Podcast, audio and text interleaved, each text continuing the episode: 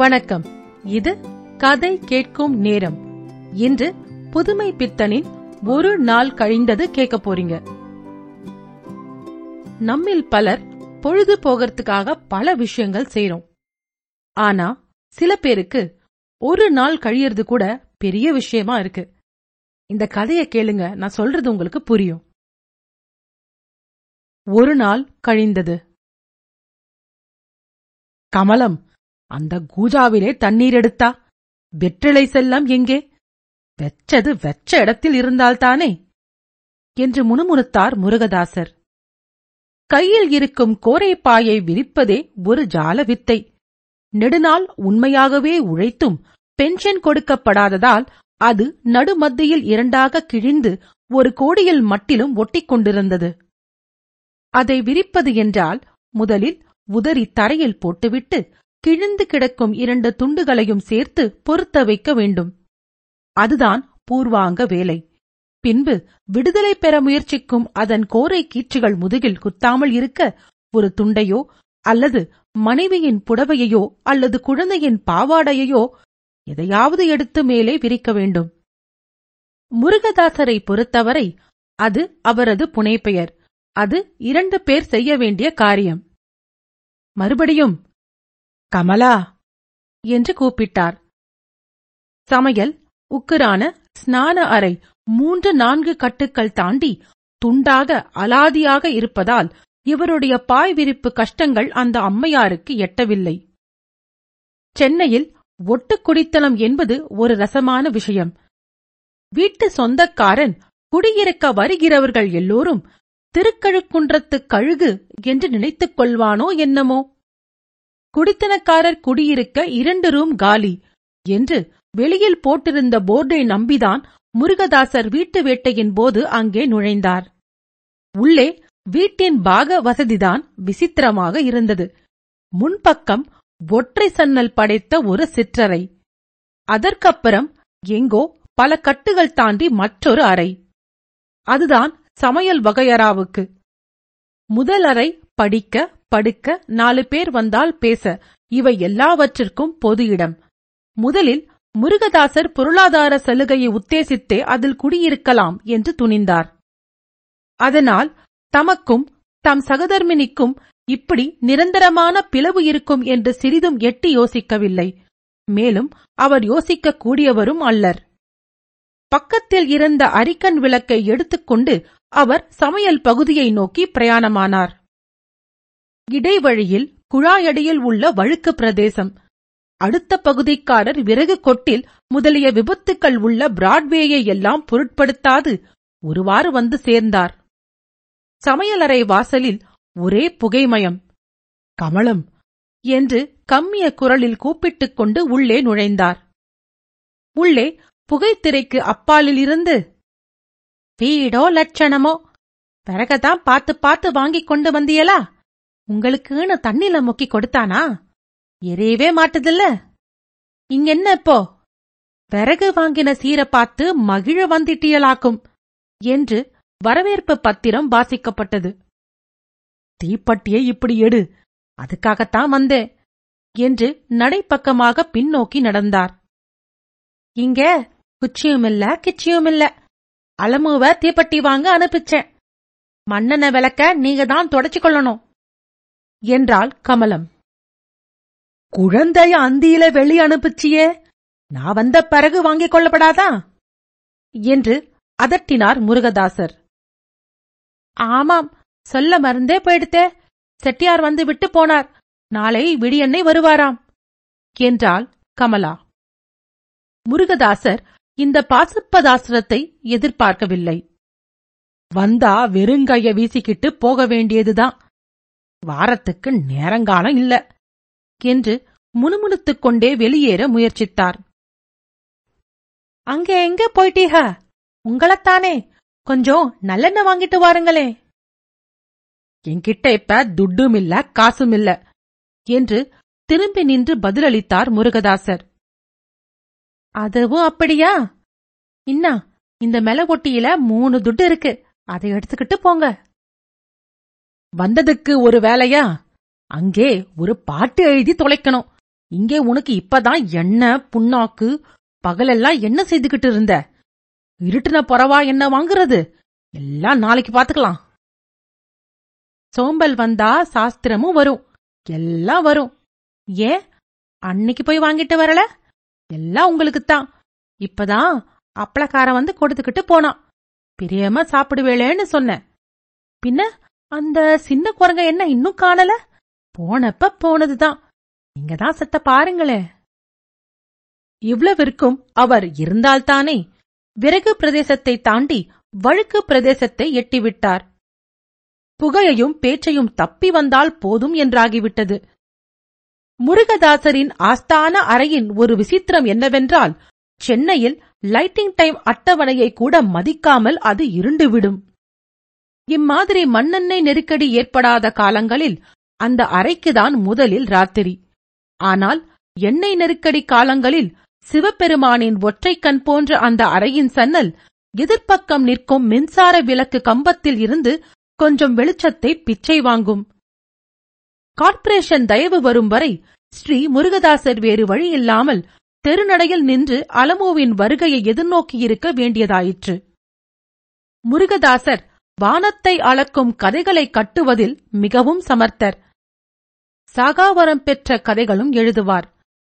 அந்த திறமையை உத்தேசித்து ஒரு விளம்பர கம்பெனி மாதம் முப்பது ரூபாய்க்கு வானத்தை அளக்கும் அவரது கற்பனை திறமையை குத்தகை எடுத்துக் கொண்டது. அதனால் அவர் வீர புருஷர்களையும் அழியாத சித்திரங்களையும் எழுத்தோவியமாக தீட்டுவதை விட்டுவிட்டு சோயாபீன் முதல் மெழுகுவர்த்தி வரையிலும் வெளிநாடுகளில் இருந்து வந்து குவியும் பண்டங்களின் காவியங்களை ஏற்றிக் கொண்டிருந்தார். டபாசா வீரிய மாத்திரையின் மீது பாடிய பரணியும் தேயிலை பானத்தின் சுயசரிதையும் அந்த தமிழ் தெரியாத வெள்ளைக்காரனையும் இவர் மீது அனுதாபம் காட்டும்படி செய்துவிட்டன. அதற்காகத்தான் அந்த முப்பது ரூபாய். வீட்டு எதிரில் நிற்கும் மின்சார விளக்கின் உதவியைக் கொண்டும் பிள்ளை அவர்களால் அலமுவை கண்டுபிடிக்க இயலவில்லை. வெற்றிலை வேலை குழந்தை வராத காரணம். எல்லாம் அவரது மனதில் கவலையைக் கொண்டு கொட்டின. நடையில் இருந்து கீழே இறங்கி சந்தின் மூளை வரை சென்று பார்த்து வரலாமா என்று புறப்பட்டார். பக்தி மார்க்கத்தில் ஏகாக்கிரக சிந்தனையை பற்றி பிரமாதமாக வர்ணிக்கிறார்கள். மனம் ஒரே விஷயத்தில் லைத்துவிட்டால் போதுமாம். பிள்ளை அவர்களை பொறுத்தவரை அவர் இந்த பணம் என்ற மூன்றெழுத்து மந்திரத்தில் தீவிர சிந்தனை செலுத்துபவர். பணத்தை வாரி சேர்த்து குபேரனாக்கிவிட வேண்டும் என்ற எண்ணம் ஒன்றுமில்லை. கவலையில்லாமல் ஏதோ சாப்பிட்டோம் வேலை பார்த்தோம் வந்தோம் என்று இருக்க வேண்டும் என்பதற்காக எத்தனையோ வித்தைகளையெல்லாம் செய்துவிட்டார். அவருடைய குடும்பத்தின் வரவு செலவு திட்டத்தை மட்டிலும் அவரால் எப்பொழுதும் சமன் செய்ய முடியவில்லை. நிதி மந்திரியாக இருந்தால் பட்ஜெட்டில் துண்டு விழுவதற்கு பொருளாதார காரணங்கள் காட்டிவிட்டு உபமானியங்களை தைரியமாக கேட்கலாம். கவலையில்லாமல் கொஞ்சமும் உடம்பில் பிடிக்காமல் கடன் கேட்டு புறப்படுவதற்கு முடியுமா? குடும்ப செலவு என்றால் சர்க்கார் செலவாகுமா? கவலை இருக்கப்படாது என்ற உறுதியின் பேரில்தான் நம்பிக்கை என்ற லட்சியத்தை மட்டும் திருப்தி செய்விக்க சாகாவரம் பெற்ற கதைகளை எழுதுவதை கொஞ்சம் கட்டி வைத்துவிட்டு இந்த லிப்டன் தேயிலை காப்பி கொக்கோ ஆகியவற்றின் மான்மியங்களை அவர் எழுத ஆரம்பித்தார். ஒரு பெரிய நாவல் மட்டும் எழுதிவிட்டால் அது ஒரு பொன் காய்க்கும் மரமாகிவிடும் என்று அவர் நெஞ்செழுத்தத்துடன் நினைத்த காலங்களும் உண்டு. இப்பொழுது அது ஒரு நெடுந்தூர லட்சியமாகவே மாறிவிட்டது. முன்பாவது அதாவது நம்பிக்கை காலத்தில் ஏதோ நினைத்ததை கிறுக்கி வைக்க காகித பஞ்சமாவது இல்லாமல் இருந்தது. அப்பொழுது ஒரு பத்திரிகை ஆபீஸில் வேலை. ஆனால் இப்பொழுது காசு கொடுத்து வாங்காவிட்டால் முதுகில்தான் எழுதிக் கொள்ள வேண்டும். முருகதாசர் நல்ல புத்திசாலி. அதனால்தான் முதுகில் எழுதி கொள்ளவில்லை யாராவது ஒரு நண்பரை கண்டுவிட்டால் போதும். தமது தூர லட்சியத்தைப் பற்றி அவரிடம் ஐந்து நிமிஷமாவது பேசாமல் அவரை விடமாட்டார். நண்பர்கள் எஸ் பி சிஏ ஜீவ இம்சை நிவாரண சங்கம். அங்கத்தினர்களோ என்னவோ அத்தனையும் சகித்துக் கொண்டிருப்பார்கள். சந்தில் திரும்பி பார்த்தால் அலமோவின் ராஜ்யம் நடந்து கொண்டிருந்தது. ஏட்டி என்ன? நீயோ உன் லட்சணமோ? என்று ஆரம்பித்தார் முருகதாசர். ஒரு ரிக்ஷா வண்டி ஏற்கால் பக்கத்தில் வண்டிக்காரன் உட்கார்ந்து கொண்டிருக்கிறான். அலமு ஒரு சுண்டெலி மாதிரி ஜம் என்று மெத்தையில் உட்கார்ந்திருக்கிறாள். ரிக்ஷாக்காரனுடன் ஏதோ நீண்ட சம்பாஷணை நடந்து கொண்டிருந்தது போலும். எட்டி என்றார் முருகதாசன் மறுபடியும். இல்லையப்பா நீ இனிமே என்ன அல்லமூன்னு கூப்பிடுவேன் நீயே? என்று சொல்லிக்கொண்டே வண்டியில் இருந்து இறங்க பிரம்ம பிரயத்தனம் செய்து கொண்டிருந்தாள். தீப்பெட்டி எங்கடி? என்றார் முருகதாசர். கடைக்காரன் கொடுக்க மாட்டேங்கிறான் அப்பா கொடுக்காத போனா நேர வீட்டுக்கு வாரது. இங்க என்ன இருப்பு? அப்படி எழுங்க சாமி. நம்ம குழந்தைன்னு மிரட்டாம சொல்லி பார்த்தேனுங்க. வீட்டுக்கு வண்டியில கொண்டாந்து விடுமுன்னு மொண்டி பண்ணுதுங்க. எனக்கு காலில சுளுக்கு. அந்த சின்ன பயல காணும். என்று நீட்டிக்கொண்டே போனான் ரிக்ஷாக்காரன். அப்பா அவன் பங்கஜத்தை மாத்திரம் கூட்டிக்கிட்டு போறானே? என்றாள் அலமு. பங்கஜம் எதிர் வீட்டு சப் ரெஜிஸ்தாரர் குழந்தை. அது ரிக்ஷாவிலும் போகும் மோட்டாரிலும் போகும். அந்த விஷயம் ரிக்ஷாவுக்குத்தான் புரியுமா? குழந்தைக்குத்தான் புரியுமா? அலமு ராத்திரியில குழந்தைகள் ரிக்ஷாவுல போகப்படாதடி. இறங்கி வா. என்று குழந்தையை தூக்கிக் கொண்டு வாடிக்கை கடைக்காரனிடம் சென்றார் முருகதாசர். பிள்ளை அவர்கள் கடையை எட்டு முன்பே கடைக்காரன். சாமி இந்த மாதிரி இருந்தா கட்டுமா? போன மாசத்துல தீர்க்கலையே. நானும் சொல்லி சொல்லி பார்த்தாச்சு. பாக்கியை முடிச்சு கணக்க தீர்த்துடுங்க. எனக்கு கொடுத்து கட்டாது. நான் பழைக்க வந்தவன் என்றான். நானும் பிழைக்க வந்தவன்தான் எல்லோரும் சாகவா வருகிறார்கள். முன்ன பின்னதான் இருக்கும். நான் என்ன கொடுக்க மாட்டேன் என்று சொல்கிறேனா? போங்க சாமி. அது ஒண்ணுதான் பாக்கி. ரூபா ரெண்டாச்சு எப்ப வரும்? தீப்பட்டிய குடு. சொல்றேன். பெட்டிக்கென்ன பிரமாதம்? இந்தாருங்க. எப்ப வரும்? எப்பவா சம்பளம் நாளைக்கு போட்டுருவாங்கன்னு நினைக்கிறேன். நாளை இல்லாவிட்டா திங்கக்கிழமை திங்கட்கிழமை நிச்சயம்தானே? நான் சீட்டு கட்டணும் என்றான். சரி பார்க்கிறேன் என்று திரும்பினார் தாசர். பார்க்கிறேன்னு சொல்ல வேண்டாம் நிச்சயமா வேண்டும். ஒரு கவலை தீர்ந்தது. அதாவது திங்கட்கிழமை வரை. பாதி வழியில் போகையில் அப்பா! என்றது குழந்தை. அவர் எதையோ நினைத்துக் கொண்டிருந்ததால் தன்னை எறியாமல் கொஞ்சம் கடினமாக என்னடி? என்றார். நீதான் கோவிச்சுக்கிறிய. அப்பா நான் சொல்ல மாட்டேன் போ. கோவம் என்னடி கோவம்? சும்மா சொல்லு. அதோ பார் பள்ளு மாமா. முருகதாசரின் நண்பர் சுப்பிரமணிய பிள்ளைக்கு கொஞ்சம் உயர்ந்த பற்கள். அவை வெளியே நீண்டு கொண்டு தமது இருப்பை அனாவசியமாக உலகத்திற்கு அறிவித்துக் கொண்டிருந்தன. அதனால் அலமு அவருக்கு இட்ட காரண இடிகுறி பெயர் அது. எங்கடி? அதோ பார் வீட்டு நடையில என்ன இறக்கி விடுப்பா. என்று அவரது கையில் இருந்து வழுக்கி விடுவித்துக் கொண்டு வீட்டிற்கு ஓட ஆரம்பித்தது. மெதுவா மெதுவா என்றார் பிள்ளை. குழந்தையா கேட்கும். மாட்டேன் என்றது. அதுக்குப்புறம் ஏக கலைபரம். பாவாடை தடிக்கிற்றோ என்னவோ. அலமு வலுக்கட்டாயமாக அங்க பிரதட்சணம் செய்ய ஆரம்பித்தாள். பிள்ளை அவர்கள் ஓடிப்போய் குழந்தையை வாரி எடுத்தார். ஆனால் இவர் பதட்டத்திற்கு ஏற்ப அந்த குழந்தைக்கு ஒன்றும் ஏற்படவில்லை. தோலுக்கு மேல தன்னூறு தொடச்சி பார்த்தா ஒண்ணுமில்ல. என்று பாடிக்கொண்டே குழந்தை எழுந்தது. என்ன சார்? குழந்தையை நீங்க இப்படி விடலாமா? என்று சொல்லிக்கொண்டே சுப்பிரமணியம் அவர்கள் பக்கம் வந்தார். என்ன சார் செய்யட்டும்? என்ன சொன்னாலும் கேக்குறதில்லை என்ற உறுதி மனசுல ஏறிப் போயிருக்கு. வெளியில புறப்பட்டாச்சு. அப்புறம் தேடிக்கொண்டு பின்னோடு பத்து பேர்.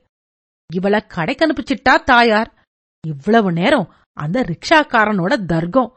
என்ன செய்யறது? வாருங்க சார் உள்ளே. ஒன் மினிட் விளக்க ஏத்துறேன். குழந்தை அலமு அதற்குள் வீட்டிற்குள் பள்ளு மாமா வந்துட்டார் என்று பொதுவாக உச்சஸ்தாயியில் விளம்பரம் செய்து கொண்டு ஓடிவிட்டாள். குழந்தை துருதுருவென்று வருகிறதே பள்ளிக்கூடத்திற்காவது அனுப்பக்கூடாதா? என்றார் நண்பர். ஆமாம் சார் தொந்தரவு சகிக்கல. அங்கேதான் கொண்டு தள்ளணும். வயசு கொஞ்சம் ஆகட்டுமே என்று பார்க்கிறேன் என்றார் முருகதாசர். விளக்குத் திரையை உயர்த்திக் கொண்டே. நேத்து பீச்சுக்கு போயிருந்தேன். சுந்தரத்தை பார்த்தேன். என்று ஆரம்பித்தார் சுப்பிரமணிய பிள்ளை. அந்த ராஸ்கல் வந்துட்டானா? என்றைக்கும் அவன் தொல்லதான் பெரிய தொல்லையா இருக்கிறது. இங்கே வந்தானா? ஆபீஸுக்கு வந்து யாருக்காவது வத்தி வச்சிட்டு போயிடுறது. முன்ன வந்தப்போ என்ன இழவு சொன்னானோ? அந்த ஆர்டிஸ்ட் பதி இருந்தானே அவனுக்கு சீட்டு கொடுக்க வழி பண்ணிட்டான். என்று படப்படவென்று பேசிக்கொண்டே போனார் முருகதாசர். அப்படி பார்த்தா உலகத்திலே யார்தான் சார் நல்லவன்? அவன் உங்கள பத்தி ரொம்ப பிரமாதமா அல்லவா கண்ட இடத்திலெல்லாம் புகழ்ந்து கொண்டிருக்கிறான்? சவத்த தள்ளுங்க சார். பேன் பார்த்தாலும் பார்க்கும் காது அறுத்தாலும் அறுக்கும். அவன் சங்காத்தாமே நமக்கு வேண்டாம். நீங்க என்ன சொல்ல வாயெடுத்தீர்கள்? அதுதான் உங்கள பத்திதான் ஒரு இங்கிலீஷ்காரனிடம் பிரமாதமா பேசிக் கொண்டிருந்தான். அவ்வளவுதானா கதையை எழுதுறேன் அல்லது கத்திரிக்காயை அறுக்கிறேன். இவனுக்கென்ன? அதே சமயத்தில் வெளியில் இருந்து முருகதாஸ் முருகதாஸ் என்று யாரோ கூப்பிட்டார்கள். அதுதான் அவன்தான் வந்திருக்கான் போலிருக்கிறது. பயலுக்கு நூறு வயசு. ஐத்தான் நினைக்கு முன்னால் வந்து நிற்பான் என்பதுதான் என்று முணுமுணுத்தார் முருகதாசர். பிறகு அவர் எழுந்து நின்று வெளியில் தலையை நீட்டி யாரது? என்றார். என்ன நான் தான் சுந்தரம். இன்னும் என் குரல் தெரியவில்லையா? என்று உரத்த குரலில் கடகடவென்று சிரித்துக்கொண்டு உள்ளே நுழைந்தார் வந்தவர். அவருடைய சிரிப்புக்கு இசைந்தபடி காலில் போட்டிருக்கும் ஜோடி தாளம் போட்டது. என்ன? சுந்தரமா? வா வா. இப்பதான் உன்னை பத்தி பேசிக் கொண்டிருந்தோம். நீயும் வந்தாய். காப்பி போட சொல்லட்டுமா? அலமு அலமு! என்று உரக்க கூவினார் முருகதாசர். எங்கிருந்தோ? என்னப்பா? என்று அலமுவின் குரல் வந்தது. அம்மாவ மூணு கப் காப்பி போட சொல்லு. சீக்கிரம் ஆகணும். நீர் என்ன பத்திரிகையே விட்டு விட்டாயாமே? இப்பதான் கேள்விப்பட்டேன். வயிற்றுப் பிழைப்பிற்கு எதில் இருந்தால் என்ன? சீலைப்பேன் குத்துறதும் ஒரு பிசினஸ் ஆக இருந்து அதில் ஒரு சான்ஸ் கிடைத்தால் அதையும் விட்டா வைக்கிறது? நான் பத்திரிகையை விட்டுவிட்டா கதை எழுதாமல் இருந்து விடுவேனோ? ஒரு பெரிய நாவலுக்கு பிளான் போட்டிருக்கேன். தமிழன்களுக்கு அதிர்ஷ்டம் இருந்தால் எனக்கு காகிதம் வாங்கவாவது காசு கிடைக்கும். அதில் சென்ட்ரல் ஐடியா என்ன தெரியுமா? நீங்க நேற்று பொருட்காட்சிக்கு போனீர்களாமே என்று பேச்சை மாற்ற முயன்றார் சுப்பிரமணிய பிள்ளை. இந்த விஷயத்தை தொட்டுவிட்டால் முருகதாசர் கீரல் விழுந்த கிராமோபோன் பிளேட் மாதிரி விடாமல் திருப்பி திருப்பி அதையே கதைத்துக் கொண்டிருப்பார். அப்பா காப்பி ஆயிடுத்து. நீதான் வந்து எடுத்துக்கிட்டு போகணும். சுடுது. என்று சொல்லிக் கொண்டு நிலைப்படி இரண்டு பக்கத்தையும் தொட்ட வண்ணம் ஒற்றை காலை ஆட்டிக்கொண்டு நின்றாள் அலமு. அம்மா எங்கே? அம்மா சாதத்தை வெடிச்சுக்கிட்டு இருக்காப்பா? சரி இதோ வாரேன் போ. வாயேன். வரேன்னா. போடி உள்ள. காப்பி ஆறி போயிடும்பா. இதோ ஒரு நிமிஷம் என்று சொல்லிக் கொண்டு உள்ளே சென்றார். மாமா நீ என்ன கொண்டாந்த? என்று கேட்டுக்கொண்டு சுப்பிரமணிய பிள்ளை மடியில் உட்கார்ந்து கழுத்தில் இருக்கும் நெக்டையை பிடித்து விளையாட ஆரம்பித்தாள் அலமு. அதை பிடித்து இழுக்காதே மாமாவுக்கு கழுத்து வலிக்கும் என்றார் சுந்தரம் பிள்ளை. வலிக்காதே என்று மறுபடியும் ஆரம்பித்தாள். முருகதாசரும் மேல்தூண்டின் உதவியால் ஒரு செம்பை ஏந்திய வண்ணம் உள்ளே நுழைந்தார். என்னப்பா மூணு டம்ளர் கொண்டாந்தே? எனக்கு இல்லையா உனக்கு என்னடி இங்க? அம்மா கூட போய் சாப்பிடு. மாட்ட என்று ஒரு டம்ளரை எடுத்து வைத்துக் கொண்டது குழந்தை. முருகதாசர் காப்பியை ஆற்றி சுந்தரம் கையில் ஒரு டம்ளரை கொடுத்தார். சுந்தரம் வாங்கி மடக் மடக் என்று மருந்து குடிப்பது போல் குடித்துவிட்டு காப்பி வெகுஜோர் என்று சர்டிபிகேட் கொடுத்தார். மற்றொரு டம்ளர் சுப்பிரமணிய பிள்ளையிடம் கொடுக்கப்பட்டது. மாமா எனக்கில்லையா?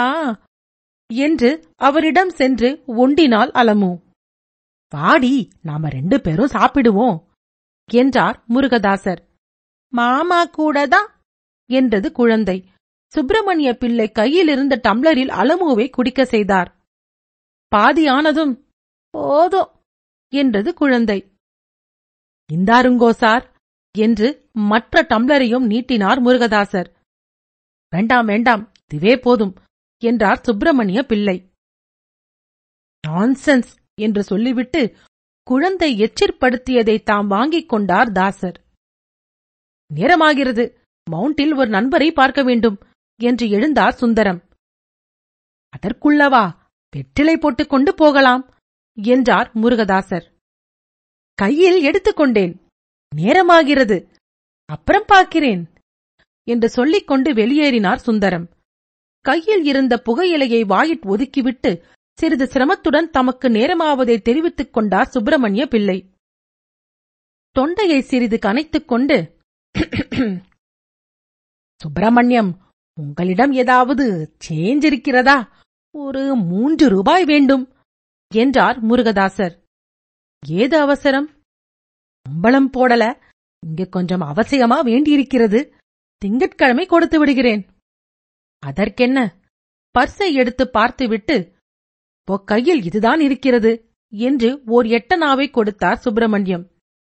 இது போதாதே என்று சொல்லி அதையும் வாங்கி வைத்துக் கொண்டார் முருகதாசர். அப்போ என்று மீண்டும் ஏதோ ஆரம்பித்தார். பார்ப்போம். எனக்கு கொஞ்சம் வேலை இருக்கிறது என்று சுப்பிரமணியம் விடை பெற்று சென்றார்.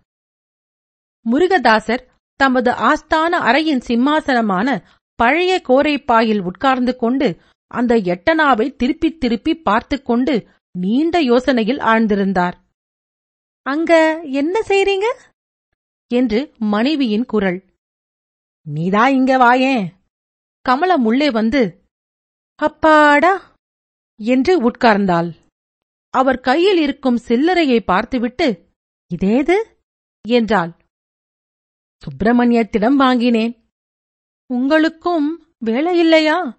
என்று முகத்தை சினுங்கினாள் கமலம். பிறகு திடீரென்று எதையோ எண்ணிக்கொண்டு ஆமாம் இப்பதான் நினைப்பு வந்தது. நாளைக்கு காப்பி பொடி இல்ல. வச்சு வாங்கி வாருங்களேன் என்றாள். "இந்த கடைக்காரனுக்காக அல்லவா வாங்கினேன்? அதை கொடுத்து விட்டால் திங்கட்கிழமை கொடுப்பதாகத்தானே சொன்னீர்களாம்? அதற்கென்ன இப்பொழுது? போய் சீக்கிரம் வாங்கி வாருங்கள். திங்கட்கிழமைக்கு? திங்கட்கிழமை பார்த்துக் கொள்கிறது. புதுமை பித்தனின் ஒரு நாள் கழிந்தது. கதை கேட்டதற்கு நன்றி. என் வாசிப்பு உங்களுக்கு பிடித்திருந்தால் ஃபீட்பேக் ரிவ்யூ தவறாமல் கொடுங்கள். கதை கேட்கும் நேரம் யூடியூப் ஃபேஸ்புக் ஆப்பிள் பாட்பீன் கேஸ்பாக்ஸில் உங்கள் ஃபீட்பேக்கை நீங்கள் கொடுக்கலாம். நன்றி ராரா.